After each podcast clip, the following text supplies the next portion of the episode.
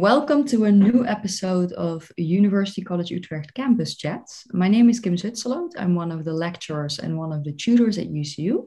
And I'm here today with Bill Hale. Um, Bill, thank you so much for your time. Could you maybe shortly introduce yourself? Sure. Uh, I'm Bill Hale. I'm one of the um, associate professors uh, at the Department of Pedagogics that's teaching at the University of Utrecht. Uh, the UCU, excuse me.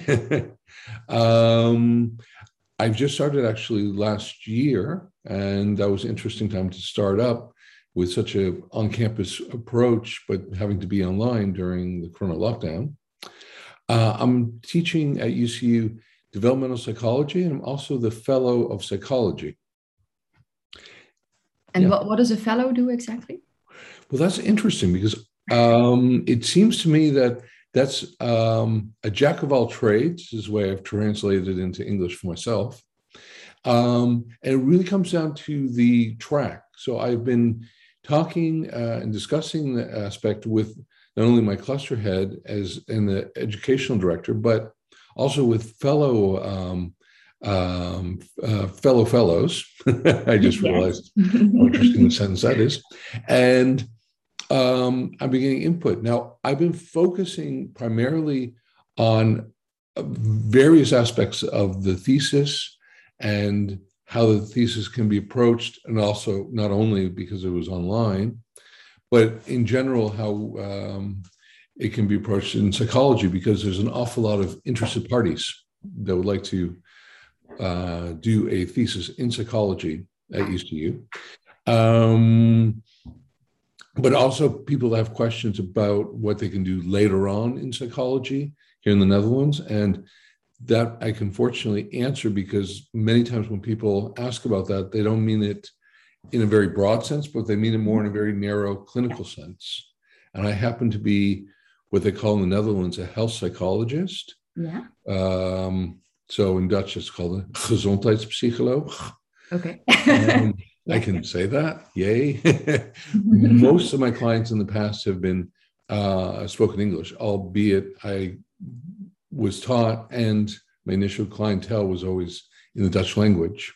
Mm-hmm. Um, so uh, I'm able to help advise people that are interested in how to go into the clinical practice um, that are interested in doing so after their time at UCU. Okay. Um, and I think people can tell from your accent, indeed, that you're not originally from the Netherlands. You're from the US, right? Correct. Correct. And you attended a, a high school there and also uh, a bachelor's degree that was a little bit more liberal arts and science, the way that UCU would be. Is that correct? Very much, very much so. So I was almost born. I was born in New Jersey, but I was pretty much born and bred in Boston, mm-hmm. uh, Massachusetts. Um, and I attended a um, a private high school um, uh, uh, called Buckingham Browne Nichols, uh, which was in Cambridge, Massachusetts, mm-hmm. and um, it was very much in the liberal arts tradition, having even teachers from Harvard College uh, teaching at times at our high school as well as um, teaching at Harvard. Um, so it was very steeped in the liberal arts thought, tradition, and approach uh, to education.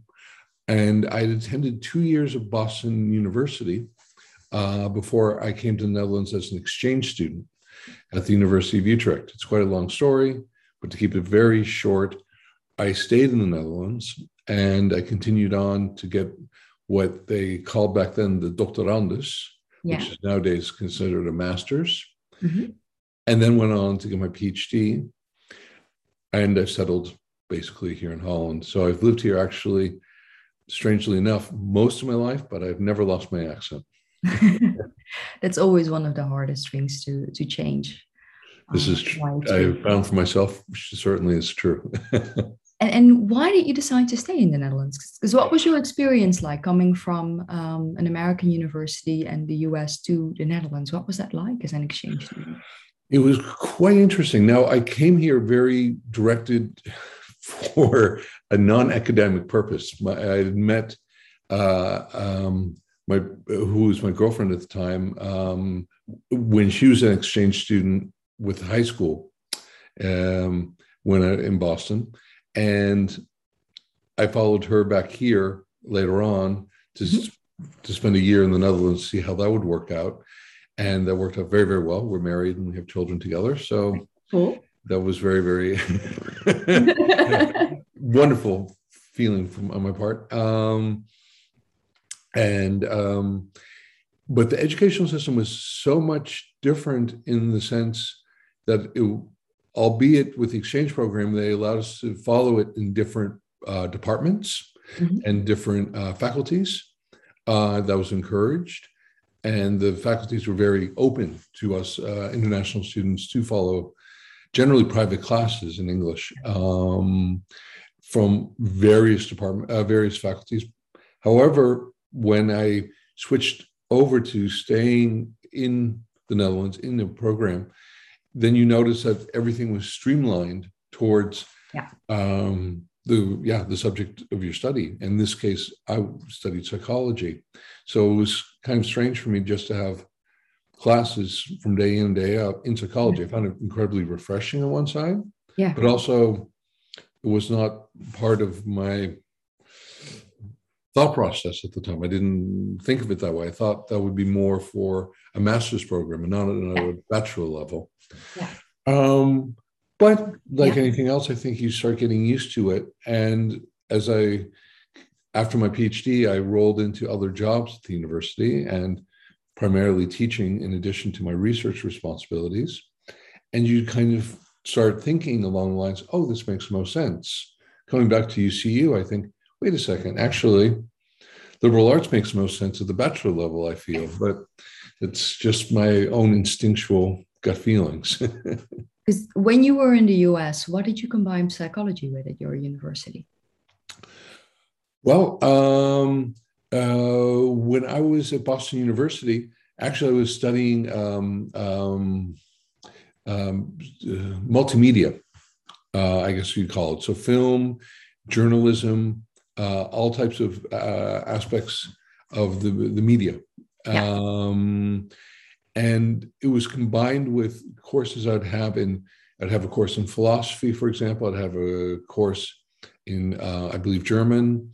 I had a course in, in um, I think it was in European history, in addition to the courses that I had uh, uh, at the Department of um, uh, media at Boston University.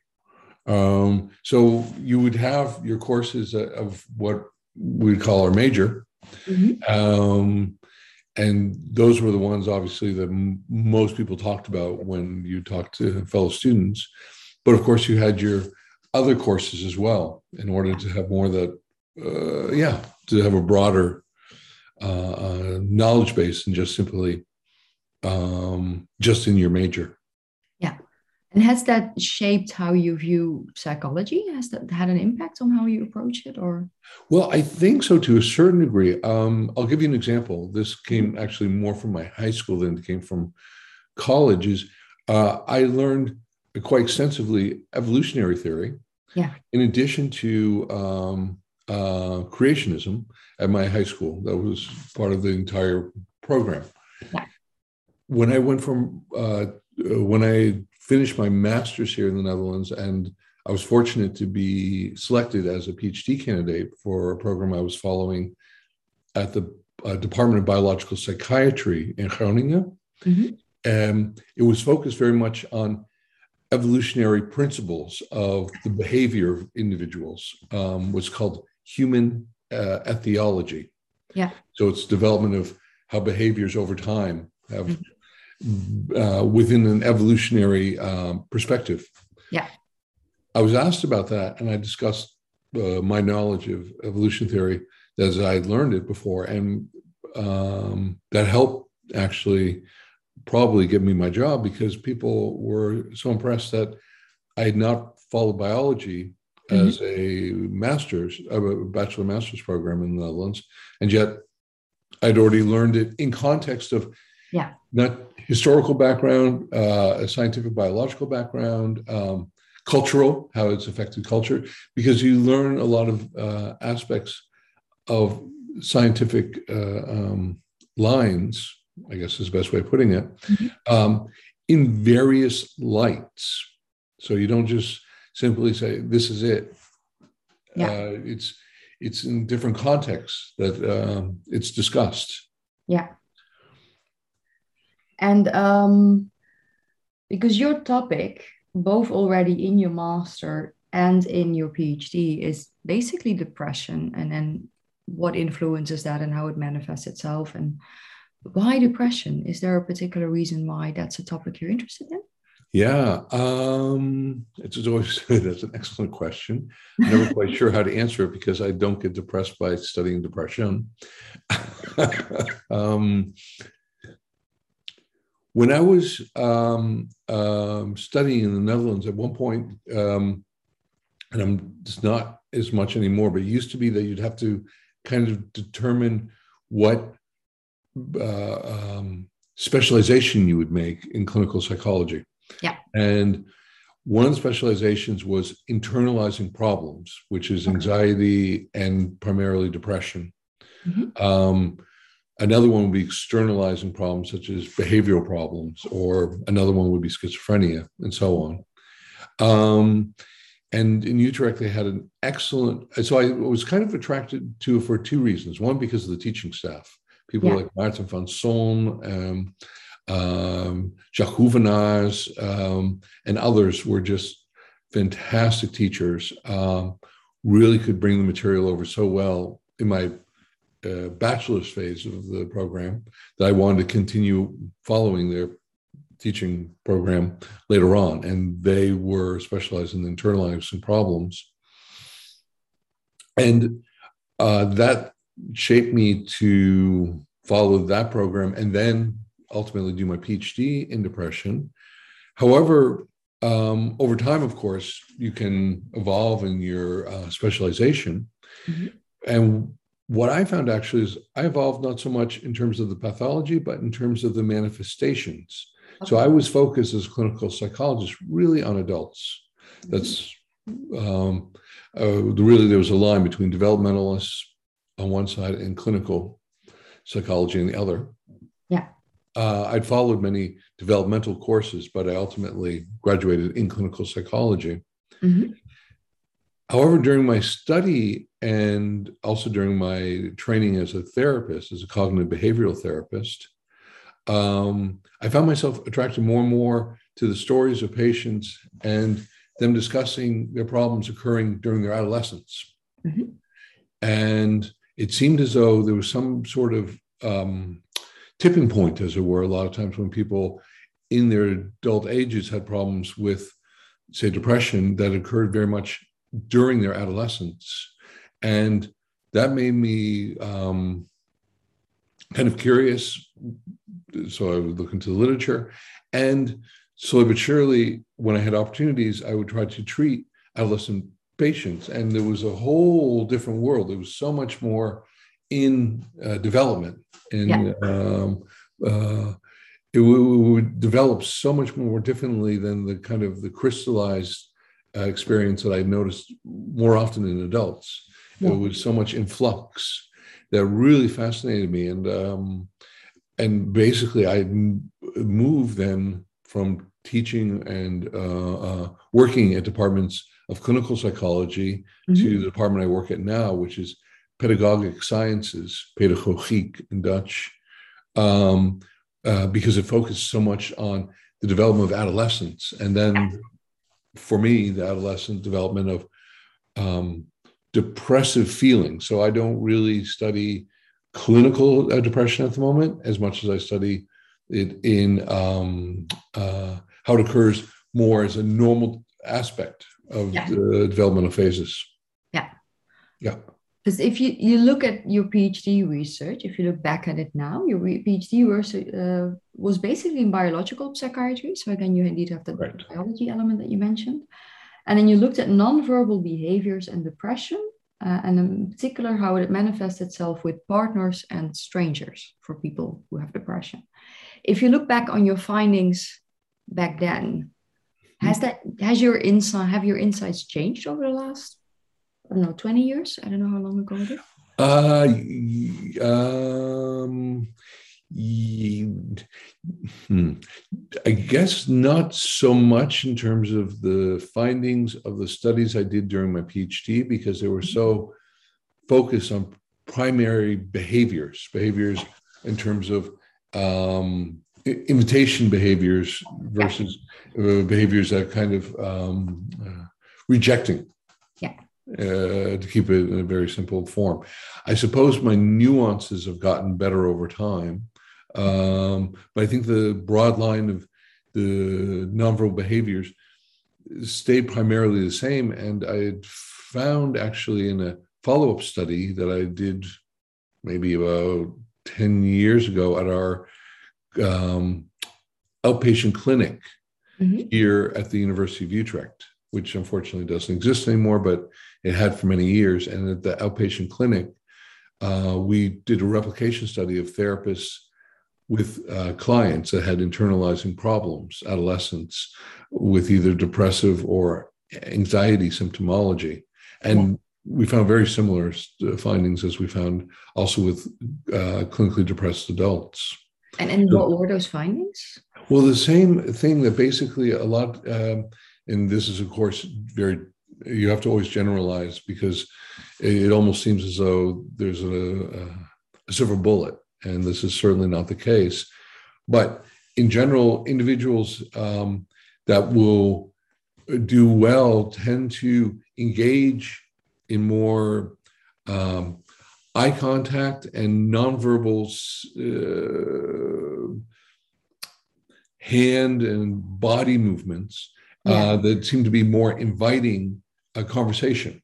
Yeah. Uh, and therapists uh, tend to react unconsciously or uh, pre-consciously it depends on how you want to put it into context but with a, a very much a knee-jerk reaction uh, very much uh, um, of following along uh, with that and that seems to be uh, connected towards progressively getting better um, uh, therapeutically so it has nothing really to do with the content of the therapy it has a lot to do with what the we call the non-specific factors of the therapy because yeah. it's been very well known in clinical psychology for years that um, while obviously the content of therapy is crucial uh, mm-hmm. for therapeutic change that there's underlying non-specific factors that seemingly play a strong role one of those is having a good match say with your therapist but that match process tends to be only measured by I feel this way, and the other person says, I feel this way too. And it would appear as though that matching actually occurs more on a nonverbal level yeah. than people recognize uh, when they simply feel that there's a good click between themselves and another. Yeah.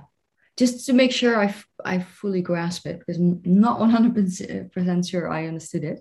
Um, so people who uh, or young adults who are depressed, often their body language is such that it's not really open to connecting with others. Correct. That's it's very of, closed off. Yeah. And withdrawn. Yeah. Is maybe the best way of putting it. Yes. And then, of course, in therapy, I can imagine that gets in the way of establishing a relationship between therapist and client. Absolutely. Yes. Yes. So that's exactly it. So in the therapeutic relationship, if people are so closed off, it's hard to know if the information is coming through. And if so, if it's coming through in a fashion that the other person, the, the client, understands yeah. uh, what is exactly being said. Um, and if that fits also with the behavioral repertoire of the client, him or herself, because asking somebody to do something that they normally wouldn't do, even when they were feeling good about yeah. things, is over asking. There's not one type of behavior that fits all individuals.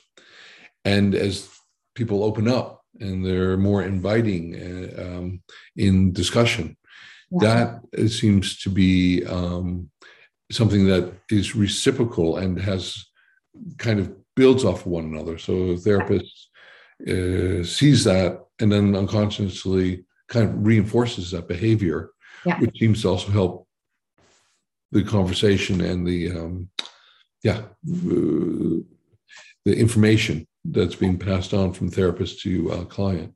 Yeah. because how because you've worked as a therapist yourself as well yes i do um, how do you approach that as a therapist if you're sitting in a room and you've got someone in front of you who wants help likely at least i'm assuming that's why they're they've come to you. But yes. you can also tell from their body language that there's a little bit of a wall around them. How do you approach that as a therapist to sort of get that wall to come down? Wow. Um yeah um i think the thing is is i went into and maybe there is one thing i said um, some of the nuance have changed from when i started my phd to where i am now is i initially thought if i had insight into how certain behaviors would elicit other behaviors in an individual that it would be um, simple enough to discuss and simple enough to behave in that fashion so would one would elicit the other. And clearly that's possible because if you see actors they're yeah. able to do a scene again and again in a play or so on and so forth but if one's not really trained classically i think in terms of truly being so self-aware of uh, their nonverbal behaviors yeah. i think what happens is that you can recognize what you are doing in terms of saying, oh, if I if I look more directly at the person, yeah. if I keep my uh, say my body positioning very open as opposed yeah. to very, very closed and very uh, um, withdrawn. If I'm if I try to be more inviting and matching the tempo of the discussion level of the person. Yeah. Sure, but it, it, it happens very naturally. And both directions I have to be totally honest about. That if somebody's very closed off and withdrawn, it's easy not to um, mirror the behaviors of another. Yeah. Not, and again, as I said, if it's unconscious or preconscious, there's discussion points, but it certainly happens uh, automatically almost. Yeah. And you can recognize it, but it it just kind of slips out of your thinking range when you're focused on things such as um, explaining what the uh, technique is in the behavior, you know, cognitive behavioral therapy very much focuses on things one can do yeah. on a daily basis. And if you're thinking about conveying the information, you forget what you're doing nonverbally. Yeah. And then, of course, that elicits what you're doing as a therapist also elicits a response in the client. I mean, it's vice versa. Exactly. So I think when I'm the best way of thinking about it is when I'm doing these studies, a lot of times I realize it's more um, uh, uh, fundamental research because trying to apply it, and I've never done something like that in experimental design of application of changing certain behaviors to see yeah. how that would affect things. There have been studies like that, but they've been very um, uh, kind of artificial. And if you let it go to be very naturalistic, you get yeah. something like um, uh, the Stanford study of the prisoners versus um, uh, guards. And that, as you know, is generally a study in ethics. Um, yeah, I'm not sure that would be allowed anymore. Uh, no, not to that degree. Not at all. And yet, that was a very not a forced element at all. That occurred very naturalistically, yeah, with very little prodding whatsoever. Uh, so do you understand what I mean? So obviously you can't do that, and if it becomes artificial, it becomes yeah. very artificial quickly. So yeah, it's an interesting field, I think. Um, but I do it more fundamentally to see is it actually out there. And then the second question is is how do we apply it? And that yeah. tricky. yes. yeah yeah asking people to behave in a way that doesn't feel natural to them that's complicated and it's complicated it's complicated in and of itself when you're asking people in general therapy to say okay so you find it difficult say somebody um, is scared of dogs and you want to do exposure therapy and you're yeah. gradually having somebody expose themselves that in and of itself is quite unnatural and yet it's very effective yeah yeah doing you want something to go to that second level more often makes it more natural of course. The whole Hmm? fake it till you make it uh well see there it's not for nothing that's a phrase. Uh, it is true. Slowly but surely it becomes part of your own behavioral repertoire. And you go oh okay maybe it wasn't such a big deal after all. And and so that unnatural things become can be part of your new behavioral repertoire. Yeah. but then to go to that extra mile to say oh yeah. What you don't say and yet you do say by acting. Yeah. and then trying to make that part of your behavioral repertoire that's not as simple as, as i thought it was going to be. I thought it was going to be a piece of cake. Yeah. but uh, no. Yeah. Stuff that looks really easy can be surprisingly difficult. Turns out. Uh, turns out yeah because you mentioned indeed that uh, your own field is cognitive behavioral therapy in terms of for my as a therapist that's where a i therapist. focus on as a yes and And for my exactly is res- that? oh sorry what exactly is that and then we'll go into your research uh, after. Sure. Um, so cognitive behavioral therapy is the idea of, and this is the way I explain it to my clients, is uh, what you think hmm, and how you feel about a certain situation is obviously going to affect your behaviors. Now, the thing is, is with our behaviors, we can look at it a lot of times as either approaching behaviors or withdrawal behaviors. Yeah. And those behaviors are reinforced by ourselves. We simply feel better when we do something. Now, if we get to remove ourselves from something we find stressful or uncomfortable, we're going to feel better in the short term. The long term, however, it might actually affect our uh, living environment because we have to keep narrowing our scope of the of the world and what we can approach in order to avoid what we think is stressing. Yeah. Um, and then the thing and the idea is saying, okay, we're going to try to get you out of your comfort zone Mhm. by looking at what you think about it, how you feel about it, and trying techniques that are focused on your thinking and your behavior yeah in order to first be uncomfortable, but to see that uncomfortable feeling over time Mhm. keeps diminishing. Yeah. And through the diminishing of the feeling, that you can take on and create new behaviors that will enlarge your world and um, yeah, make it uh, a place that you more enjoy to be in. And how does it because you mentioned of course you're a researcher as well Mhm. and how is is there a link between your work as a therapist and as a researcher Not all that direct. The, it's it's mo- it's linked most directly purely through things that strike me. Mhm. And the things that strike me in therapy, I say, hey, how does that, how can I find that in research? Now, as I said, one of the first things was, is in dealing with uh, clinically depressed adults that I kept hearing about the adolescents. Yeah. And through that led me to wanting to study more in research and ultimately as therapy, as a therapist, to have more clients that were adolescents in addition to my adult population. Yeah. Um, so it's basically it gets me to be curious. Yeah.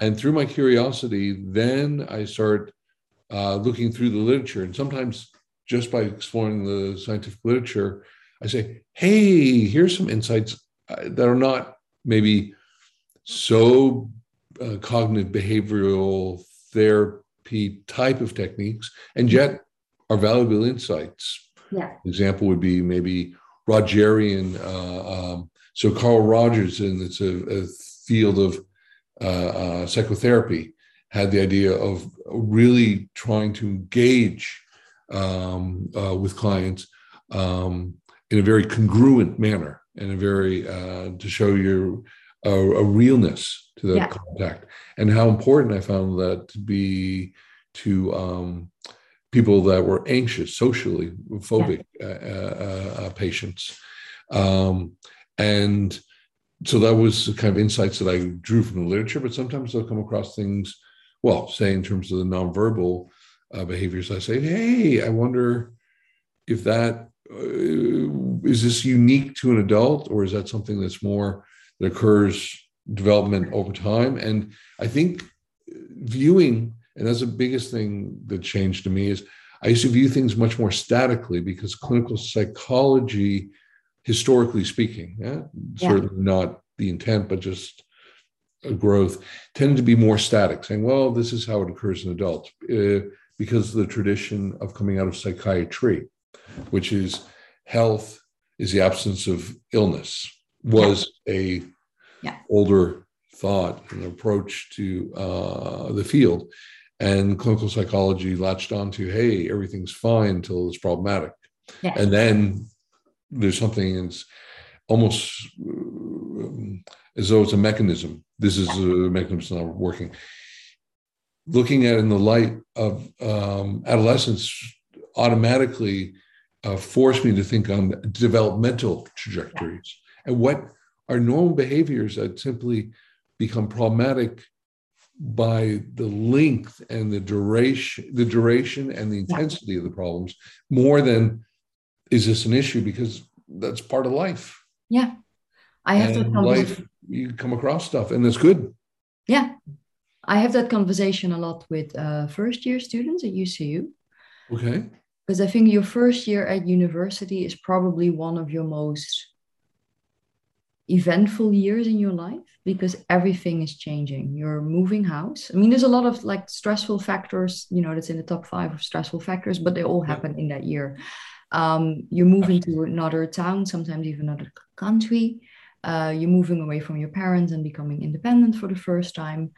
Your support system in terms of your friends and family are changing. Some of your friends from high school will no longer be friends. Sometimes that friendship is changing in nature plus you're sort of changing jobs because where you used to be a high school student and for UCU students often a big fish in a small pond and then now they're at university and, and that's not the case anymore so indeed one of the conversations i often have with them in the first year like it's normal that you're going to feel overwhelmed and out of place and anxious and nervous and that's a perfectly normal response yeah. to the situation.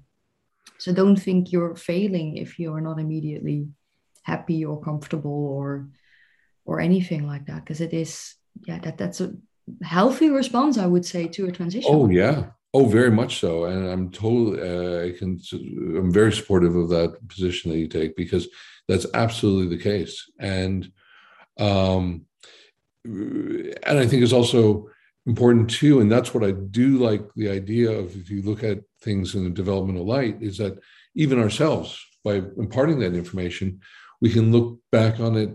How was that for ourselves when we were going through the experience? And i know that i kind of double dipped by going first well i it wasn't as stressful going to boston university because it wasn't that far from home but moving to the netherlands suddenly really increased things and i'm terrible in languages um, so that i was suddenly in a country where back then Utrecht was not as um, English orientated as mm-hmm. it maybe is now.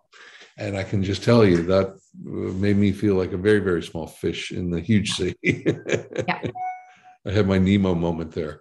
oh, that's a lovely one, a Nemo moment indeed. Yeah. it's a good way of saying it. Yeah. Um, yeah, because one of the because this is something obviously the tutors talk a lot about between themselves as well. Mm-hmm. One of the things, or one of the impressions I sometimes get is that the conversation about mental health among students has changed in the last, say, 14 years. Mm. And that often now, when students talk about mental health, they would only consider it to be mentally healthy if it's a situation in which they feel comfortable and satisfied and maybe happy or however you would phrase it. Um, and if that's not the case, then there's something wrong which I always find a difficult one because it's yeah, like I said before, I mean, like you were describing as well, some of it is just a healthy response to changing life circumstances. Have you well, seen that yourself in your work that there's been a change? It might just be my completely biased impression. So, oh, oh yeah, no, no, no, and it, well, that I can't speak to, but I can speak to the fact that it's definitely discussed an awful lot, and not just since necessarily UCU, and uh, very much at the university as well. And in answering this, this is kind of the reason why I like the idea of um, viewing things in a liberal arts perspective than simply, oh, um, uh, a one study perspective, if I can put it that way, in a specialization perspective. And that being that what I personally know is, but this is within the Dutch culture. Huh? So mm-hmm. this isn't maybe going to speak to UCU as well uh, as maybe uh, what I've noticed in general in Dutch culture, and or at least for sure the Dutch university system. When I was a student, I would say, um, and I'd be among other students that most of the times, fortunately, spoke English with yeah. me while I was struggling to learn Dutch. But I could easily say something that I found very common, saying, "I feel depressed." Yeah. I'm depressed today. No thanks. I'm just going to I'm just going to base. I mean, nowadays, I guess you say, well, I'm just going to curl up in front of the television and uh, watch Netflix. Yeah. Um, but at the time when I said it, it really concerned my my new Dutch friends, and they said, "Are you? Is this really something occurs more often?" I said, well, "I don't know. Guess maybe yeah, you know, every month or something." Well, yeah, yeah sure. I guess yeah think about it. I mean, it's also really terrible weather here, but yeah, I come from England. help. and, and, yeah, but it always affected my, you know, I said, but it affected it there too. So, what do you think you have? And it was by saying the word depression immediately would mm-hmm. nowadays we call it pathologicalizing something that yeah. people were looking to help me. And fortunately, my wife was able to translate into Dutch. Yeah. He's what he's saying is we're just not allowed to say it. Yeah. You're not allowed to say that you feel depressed. You're not allowed to say that you feel anxious. That's a sign of weakness almost, if I can put it yeah. that way. Yeah, and it's the word particularly, because if indeed that is one of the things that I see has changed with my current students. When I was a student, we would often say, like, we're down, but we wouldn't use oh. the word depressed um, because the word depression in the Netherlands immediately feels like indeed clinical depression, structural. Um, cool. But even when I was studying in the late 80s, early 90s, being down was uh, almost like, and people said, Well, do you know what you mean by that? And yeah. I say, Well, you mean like the avonden? Uh, oh, the? And they say, Well, yeah. And I said, Well, duh, why do you think he wrote the book? Yeah. I mean, look around this is not maybe this isn't something like just, just happened to this one guy no maybe for context the the Avonden from Gerard sort of a classic book from Dutch literature. I think it was written in the second half of the 40s yes. And it's very much indeed about a guy living in this environment that he finds deeply sad and depressing and that that's getting to him. And the idea of the world being that way. Yeah. the world truly is just within this very dark, uh, deep, depressive cloud. And that didn't strike me as unusual because of the fact I was like, when people said, well, that's too much, I was like, haven't you read something like, and here's a book from uh, the philosopher uh, Sartre, mm-hmm. uh, the book Nausea, yeah. uh, which that's translation because, as I said, I'm terrible in languages, so I'd not read in French. Uh, but the idea that existence is almost nauseating, but non-existence, however, is existential, you know, uh, mind-blowing. Yeah. So I felt that having a range of emotions was fairly normal, but it was not as a discussable point as mm-hmm. I was used to among my friends yeah. uh, back in America. So you start going along with your friends here and go, okay.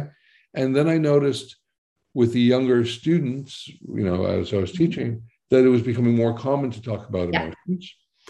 And I was like, okay, they're doing a little differently than I did as a, when I was a student, but that's cool. And but even more recently, I've noticed uh, what you've said is that it seems as though unless you're happy uh, and whatever that happy actually entails, because I've found that very hard. If I ask people to define that, then it becomes very vague very quickly. Yeah. Mm-hmm. Uh, but certainly you have to be happy. Uh, otherwise, there's a problem. Yeah. And I can't remember my, my son told me an acronym, and it came down to the the fear of missing out or something. Oh, uh, FOMO. FOMO, yes, yeah. that totally cracked me up. I was like, I must be FOMOed all the time, man. Yeah. Is that it? That's why I want to research or something? I don't know. Yeah. He said, no, no, no, it doesn't mean it that way. It's like you don't go to, you're going to miss out uh, and going to a concert. And I'm like, oof, that must be a hard existence if you're constantly. So, yeah, uh, because I didn't grow up with it, then I'm looking at it more as a distant conceptualization, but it has a lot to do with this expression of one's feelings. Yeah. And that I wonder if, if that's kind of like a reversal of going from we can't talk about it all to letting it all hang out to such a degree that Yeah. I don't know if there's a realistic desire to be found easily Yeah. within to trying to always be happy. Yeah, Yeah. and what I always find hard to judge as well is to what degree is it that um, there is, for instance, more anxiety nowadays and more depression, and to what degree is it a change in terminology? That's something that I would have called I'm down, which is something like it's temporary, it's gonna go away, it's part of life. Whereas depression for me sounds much heavier. Um, so maybe it's just Yeah. the different words that they use. It's the same like I have students indeed say, you know, I'm struggling with my mental health because my boyfriend broke up with me, which I Yeah, always that- find interesting way of saying it. Yeah, the, see, I th- I think there is a certain terminology issue that I don't think.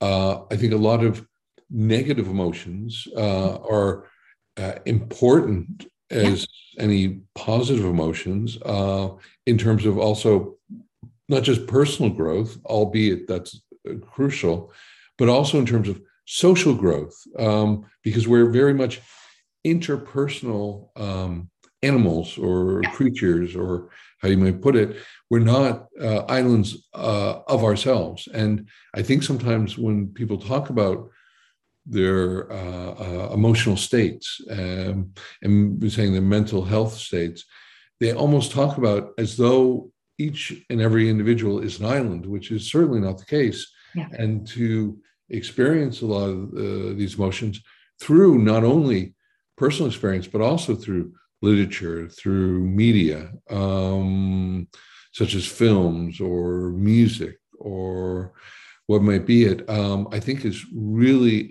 important. Um, as a matter of fact, I just wrote uh, as a co-author a paper with um Professor Tom ter Bogt from the uh, General Social Sciences, I think they call it, um, as a translate. No, interdisciplinary social sciences um, at the University of Utrecht on uh, rock Oh. music and different Yeah. types of rock music and how that affects Mhm. uh, one's emotions. Uh, and it's not just in terms of your personal emotions, it has a lot to do with what we did not study, and yet we'd like to, hopefully, in the future, is how it affects groups. Yeah. And how people, even if you feel certain songs make you feel down. And for Yeah. me, for example, that would be classically the blues. Yeah. That's where it came from. And it certainly is not something that speaks to me historically, but it does speak to me in terms of that's the point. It's the text draws it up. And yet other people, uh, friends of mine who also like the blues, you feel a kinship and therefore a belongingness. And so it's kind of you'd say, wait a sec, one seems to preclude the other, and yet they don't. They're they go very much hand in hand, and the human experience is that complicated. So to say, I have this problem, therefore my mental health is problematic. You know, I'm breaking up with my boyfriend, girlfriend. Instead of saying, yes, but this is going to be part of the human experience, Yeah. relationships and disappointments and positive aspects to the, you know, uh, as one kitten caboodle, as we said way back in the day, um, I think is kind of limiting Yeah. one's experiences. So it's kind of too bad. It's interesting as well that you because you labeled it indeed positive and negative emotions, and those are labels that we ourselves or society always have a bit of a problem with the word society because it's like who are you talking about then? Um, like whether something is positive or negative, that's a moral judgment. Whereas in itself, if you're experiencing the emotion, it's not necessarily positive or negative to me. But there's this interesting thing where if you start involving art, whether that's literature or movies or music in particular, then it's suddenly okay to feel it.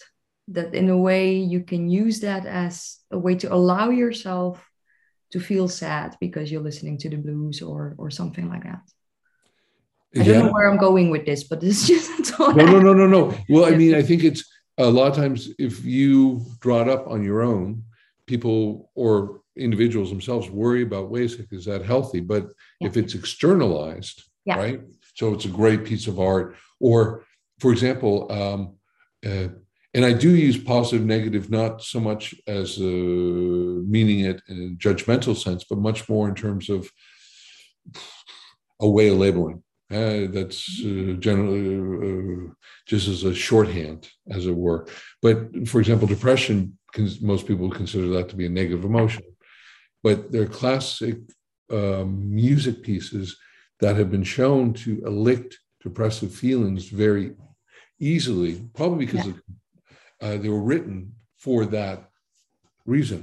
Yeah. And have been used in experimental studies to say, uh, what they call uh, a motion uh, lifting experimentation, mm-hmm. saying, okay, when you hear this music and then you fill in the questionnaire, as opposed to um, uh, music pieces that uh, are supposed to elicit happiness or joy. Mm-hmm. Um, and then fill in a question about how your state of mind is.